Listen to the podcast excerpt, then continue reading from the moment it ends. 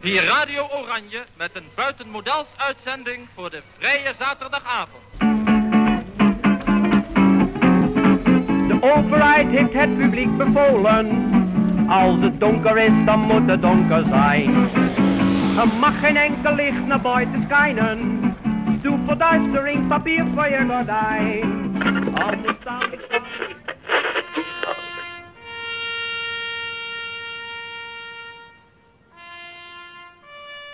Bezet. Audiomonumenten van de stad Amsterdam.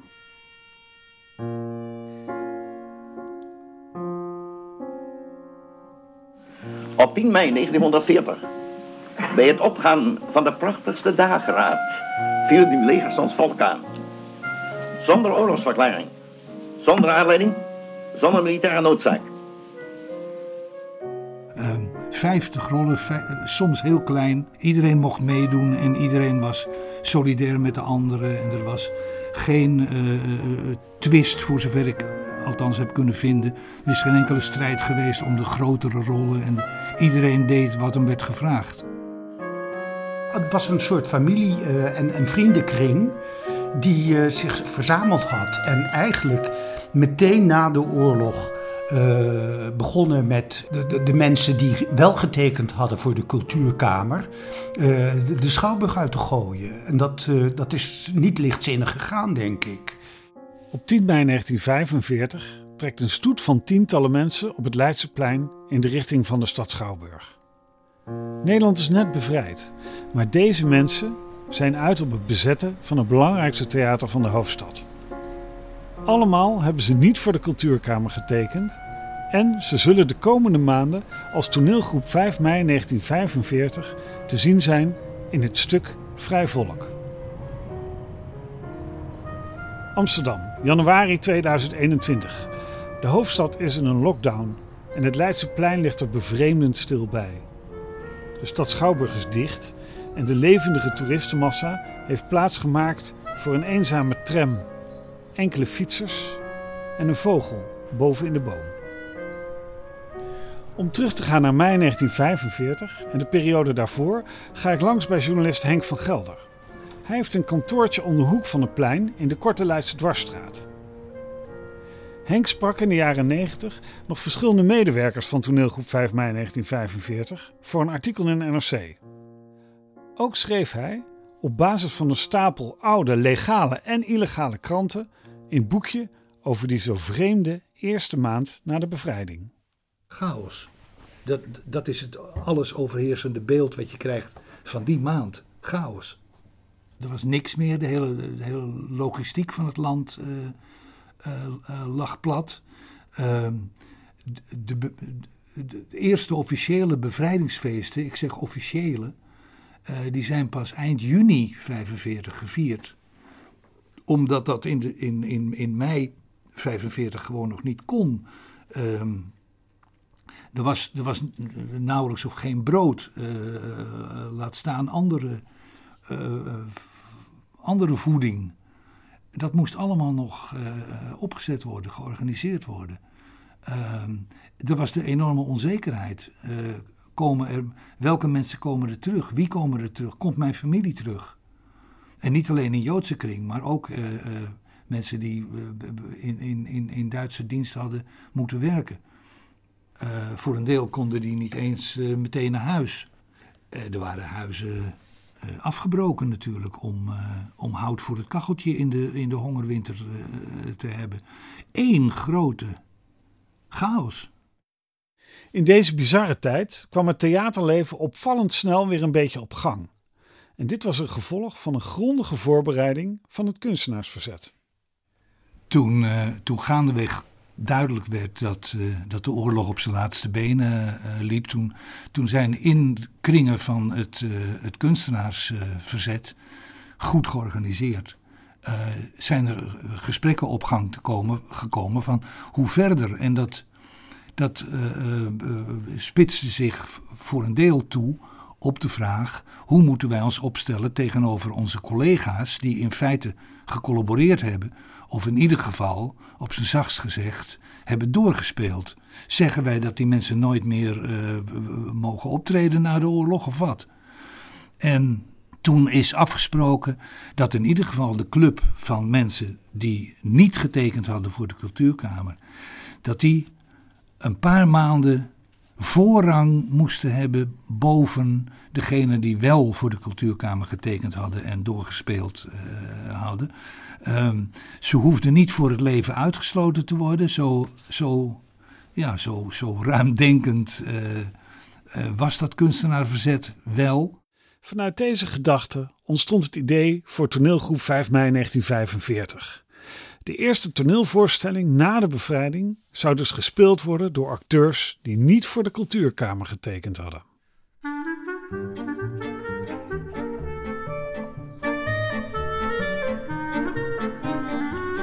Een van de acteurs die tot deze groep behoorde was Rob de Vries, de vader van Edwin de Vries, eveneens acteur. Ik ga op bezoek bij Edwin in zijn landelijke woning in het Gooi. Oorlog speelt ook in zijn theater- en filmcarrière een grote rol. Zo speelde hij rollen en schreef hij scripts in klinkende producties als In de schaduw van de overwinning, Left Luggage en de musical Soldaat van Oranje.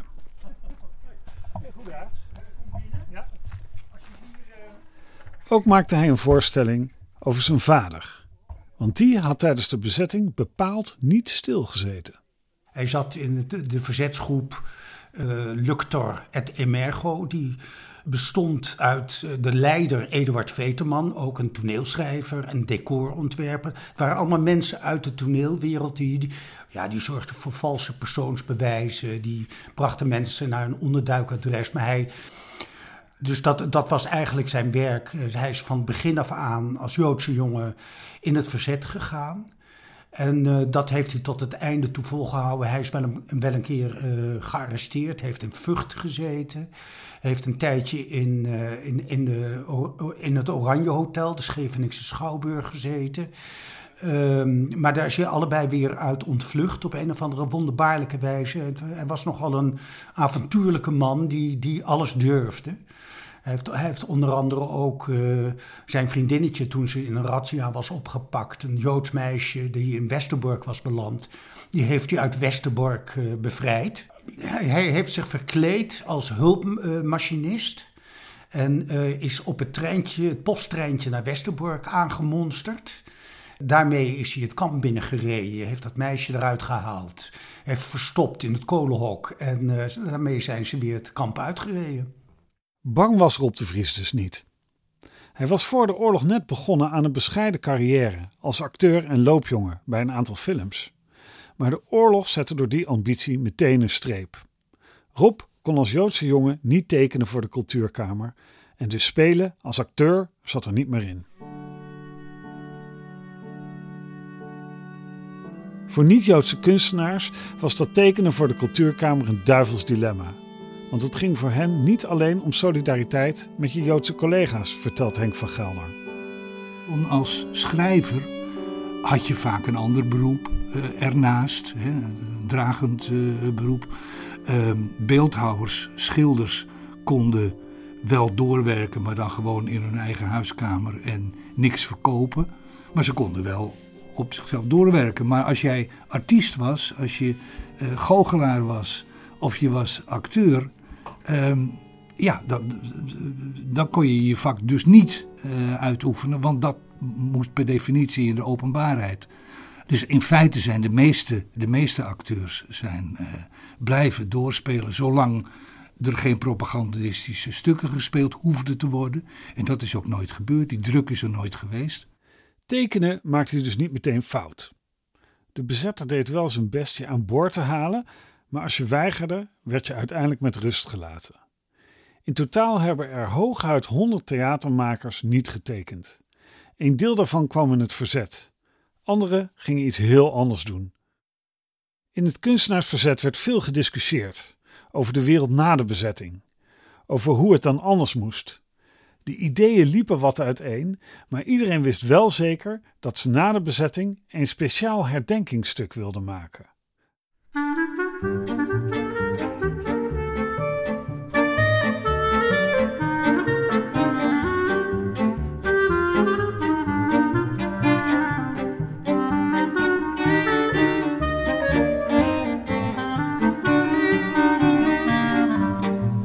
Bedongen dat toneelgroep 5 mei 1945 tot en met november van dat jaar als enige gezelschap op de planken mocht staan. En zo kwam het dat vlak na de bevrijding op 10 mei een stoet van theatermakers met plechtige gezichten over het Leidsplein richting de stad Schouwburg trok. Bijna alle weigeraars wilden aan het stuk vrijvolk deelnemen en dus was het een helse onderneming om de meer dan 50 acteurs een rolletje te geven. Het was een hechte club, weet Edwin de Vries. Het waren wel allemaal collega's die elkaar kenden. En waren ook allemaal bevriend met elkaar. Dus ik heb, ik heb er uh, bijvoorbeeld hier. Ik heb even gewoon naar die bezettingslijst van, uh, van dat naamloze gekeken en al die andere stukken. daar zaten Paul Storm, Edwin Thomas. Dat waren twee peetooms van mij. Ik heet Edwin Paul. Ik ben naar hun genoemd. En mijn grootmoeder zat erin, van moederszijde, Nelly Ernst.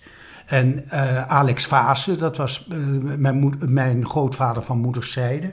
Die zat er ook in. Ben Groeneveld, die weer getrouwd was met Nelly Ernst. Dus dat was, waren, was een soort familie- en, en, vriendenkring die zich verzameld had. De Surinaamse schrijver Albert Helman, die ook in het kunstenaarsverzet zat, was al in 1943 als eerste gevraagd het stuk te schrijven. Maar hij vond de klus te groot en wilde graag samenwerken. In totaal zijn het uh, vijf, vijf schrijvers geweest die, uh, die één stuk uh, hebben gemaakt. Andere vier Anton Kolen, August de Frene, Maurits Dekker en Jeanne van Schaik-Willing. Alle vijf hebben ze een stuk gemaakt dat een klein uurtje duurde. Met andere woorden, het was een idioot lange voorstelling, bijna vijf uur schijnt het geduurd te hebben. En dat, waren, dat had Helman bedacht. Uh, het waren taferelen, scènes van Nederland uh, bezet. Vanaf de Batavieren uh, en de Romeinen tot aan de 80-jarige oorlog, tot uh, de Franse bezetting. nou, dan natuurlijk de, de Tweede Wereldoorlog. Dat was steeds de achtergrond van een, een scène. De enige samenhang was in feite dat het allemaal liet zien hoe Nederland zich gedragen had onder bezetting. Hoe dapper, moet ik er natuurlijk bij zeggen, hoe dapper Nederland zich gedragen had tijdens de diverse bezettingen. Geen greintje kritiek op uh, de, de opstelling van, uh, van Nederland. En een hele, ja, nogal pamfletistische stijl waarin het ge, geschreven was. Maar toen wij eindelijk de derde bedoeling van uw inval begrepen. Uw geest in plaats van de onze. Toen zijn wij opgesprongen om ons alleen maar nog onder het vuur van uw executie voor ons weer neer te leggen. Wij, het legioen van de naamlozen, dat zonder oproep vaderlijk in vorm is opgestaan. En dat u geruisloos en omzichtbaar omringt. Opgestaan uit alle delen van de samenleving Bankconducteurs en professoren, kunstenaars en winkelmeisjes, priesters, huisvrouwen, doktoren, chauffeurs en studenten. En deze alle lijden en strijden, de een meer, de andere minder. De, de ene met deze middelen, de andere met die middelen. Maar zonder uitzondering voor hetzelfde doel. Dat leger der onzichtbare, burger en burgeressen van ons vaderland. Dat is trots alle verraders en redders wordt er dan valt. Het land van de vrijheid, de waarheid en het recht. En zo klonk dat stuk. Hier een fragment van De Frêne, later ingesproken door Albert van Dalsem. Het stuk had niet alleen 50 acteurs en 5 schrijvers, elk deel had ook een eigen regisseur. Naast De Frêne en Van Dalsem waren dat ook Ben Groeneveld, Louis Saalbron en Nico de Jong.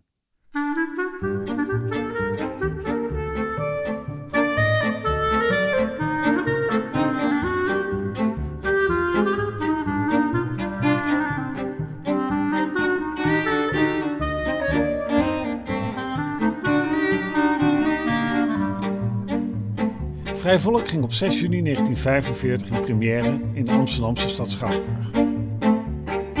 De zaal zat vol hoogwaardigheidsbekleders, waaronder de Amsterdamse burgemeester De Boer, premier Gerbrandy en zijn bijna opvolger Schermerhorn en in uniform prins Bernhard. Volgens een aanwezige waren daar slaatjes bij. En uh, dat klinkt nou een beetje raar dat ik dat zeg, maar dat was zo bijzonder. Er waren slaatjes. Men kon zich te goed doen aan slaatjes. Er was, er was overigens tijdens de repetities was er al uh, even een kleine twist geweest. Want uh, de, de mensen die de kostuums, een kostuumbedrijf waar je kostuums kon, uh, kon huren, die bestaan nog, geloof ik. Um, en de mensen van het kostuumbedrijf die de kostuums kwamen brengen bij de Schouwburg tijdens de repetities, die zagen dat uh, de acteurs een broodje kregen. En in sommige gevallen was daar zelfs een plakje kaas bij, maar dat waren alleen de, de luxere broodjes hoor. Maar in ieder geval werden daar broodjes uitgedeeld. En er waren geen broodjes voor de mensen van het verhuurbedrijf die de kostuums kwamen brengen. En daar is even over getwist en binnen de kortste keren is er toen voor gezorgd dat de mensen van het kostuumbedrijf ook een broodje kregen.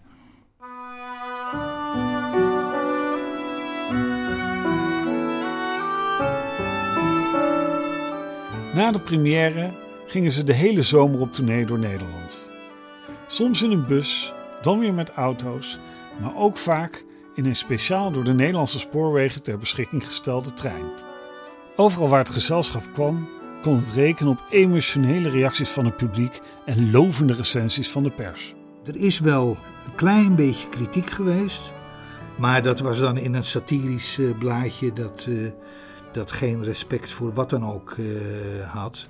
een heel brutaal krantje, overigens uitgegeven door Martin Toonder, de Metro. Uh, daarin stond: Het is geen stuk, maar een opeenstapeling van vijf kleine stukjes die met geweld tot één in elkaar geslagen zijn. Vrij volk is niet mooi, uitgesproken niet mooi. Vrij volk is erger dan niet mooi. Het is mislukt. Maar dat was echt een, uh, een, uh, een uniek geluid hoor. Ja, voor de rest was het echt eerbied, respect. De toon waarop er over geschreven werd, kun je zien in, in één krant, een, een krant in het gooi uh, waarin de, de recensent zegt: Hier voelden wij de sfeer van de illegaliteit. Hier warmden wij ons nogmaals aan het vuur van het verzet. Dat was dus een toneelrecensie. Dat zijn al zes ballen. zes ballen en diepe ontroering die van de pagina's druipt. En toch is Vrij Volk nooit meer opnieuw opgevoerd. En dat is ook lastig, zegt Henk van Gelder ten slotte zelf recensent.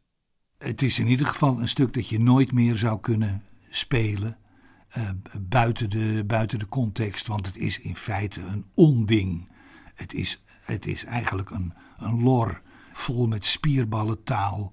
Geen greintje werkelijkheid uh, uh, komt eruit naar voren. Het zijn, het zijn slagzinnen, het zijn leuzen die vanaf het toneel verkondigd worden. Maar ja, op dat moment uh, werd het als manna uh, ontvangen. Het is ook later nooit meer gespeeld. Dus inderdaad volkomen onbruikbaar, maar op dat moment de gelegenheidsvoorstelling die er gemaakt kon worden. Je kon denk ik in die tijd niet relativeren of, of, of op, een, op een enigszins realistische toon over verzet en collaboratie uh, spreken. Ja. Het, het, was, het was twee maanden nadat de oorlog voorbij was. En uh, ja, dan kun, je, dan kun je eigenlijk niet eens anders verwachten dan een pamfletistisch uh, stuk.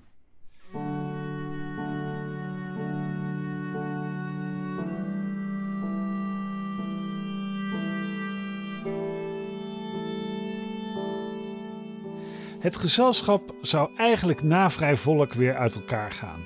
Maar door het grote succes werd er toch nog een tweede stuk op de planken gebracht. De Naamloze, geschreven door de Frene. Rob de Vries, die in Vrij Volk al een klein rolletje had gehad, kreeg hier een grotere rol. Een uitdaging voor de jonge acteur. Edwin de Vries heeft het stuk weer eens doorgelezen en velt zijn oordeel. Geen geweldig stuk, moet ik eerlijk zeggen. Maar dat is, is een beetje geschreven in de, in de stijl van Herman Heijermans. En uh, het is erg uitvoerig, er uh, zitten een beetje uh, slappe grappen in. Maar aan de andere kant geeft het dan wel. De, naamloze gaat dan over een familie. Waarin eigenlijk de, de, een soort spiegel van de Nederlandse bevolking. Waarin mensen zitten die echt in het verzet zitten. Maar ook weer een eentje is die een beetje, beetje collaboreert met de Duitsers. En, uh, dus dat geeft wel een mooi beeld van, van, van de samenleving in die tijd. Er zijn een paar hele mooie dramatische scènes in. Mijn vader speelde daarin uh, Pietje, de zoon. En Pietje die, die zit in het verzet en die doet iets met valse persoonsbewijzen. En, um, en Pietje die, uh, die, die komt op een gegeven moment uh, tijdens een razzia... redt hij een meisje van zes jaar... Die, want haar ouders, Joodse ouders, worden door de Groene Politie uh, gevangen genomen. En, um, en, maar ze laten het kind achter. En dan slaat Pietje, um, een van die mannen die dat, dat kind met, met kracht van zijn moeder aftrekt, die slaat hij neer. En, en, zodat hij bewusteloos op de grond terechtkomt. En dan, dan, dan later in het stuk wordt hij gepakt en wordt hij geëxecuteerd.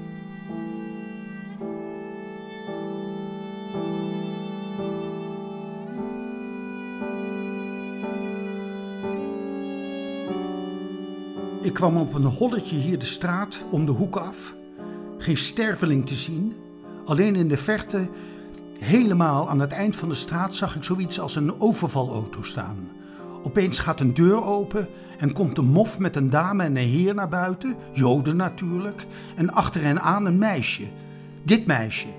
De dame schreeuwt en huilt vreselijk en verzet zich tegen die badjakker, want die wou het kind blijkbaar alleen achterlaten. Nou ja, het houdt zich natuurlijk huilende aan de moeder vast, hè.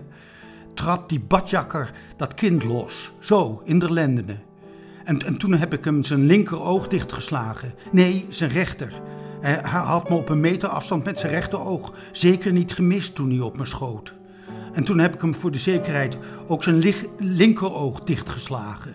Het was net alsof hij nog even de Hitler goed maakte, maar meteen smakte hij als een plank neer. Het klonk wel niet zo hard als zijn schot toen zijn kop tegen de grond sloeg, maar het gaf toch een heel aardige klap.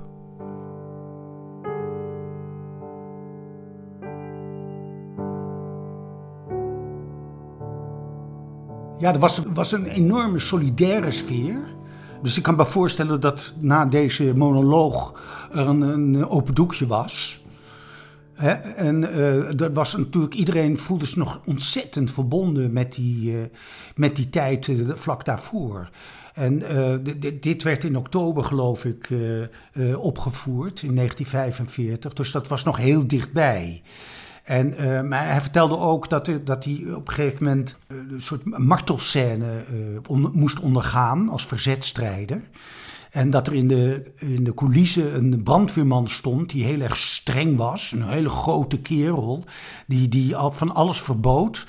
Maar toen die martelscène er was, toen hoorde hij een grote klap in de coulissen en toen was die man flauw gevallen. Dat soort verhalen vertelde hij altijd aan. Het was voor Rob de Vries een hele bijzondere tijd. En dat gold ook voor de andere acteurs. Zo tekende Henk van Gelder in 1990 op de mensen die ik gesproken uh, hebben, die zeggen zonder meer dat het de mooiste tijd van hun leven is geweest. Het moet een onvergetelijke ervaring zijn geweest uh, van verbroedering, collegialiteit, solidariteit. Je wist ook intussen dat je aan de goede kant had gestaan. Dat, dat, dat hielp natuurlijk ook. iedereen was een beetje was een klein beetje held geweest. Ik, ik kan, me dat, kan me dat goed voorstellen, dat, dat zoiets een onvergetelijke ervaring uh, is.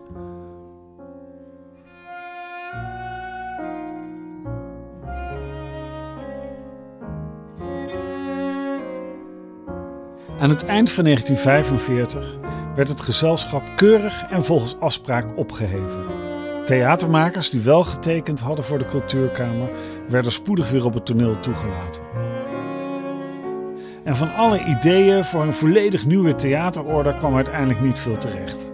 Van Dalsem en De Frêne probeerden nog even met het gezelschap Start, maar die club werd, met de Sovjets op de loer, al snel als te links gezien.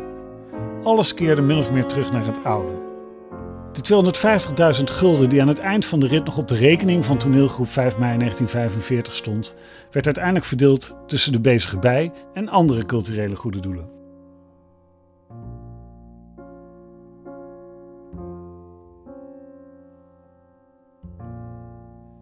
Je luisterde naar het heroïsche theater van de weigeraars. De eerste aflevering van het tweede seizoen van Bezet, audiomonumenten van de stad Amsterdam.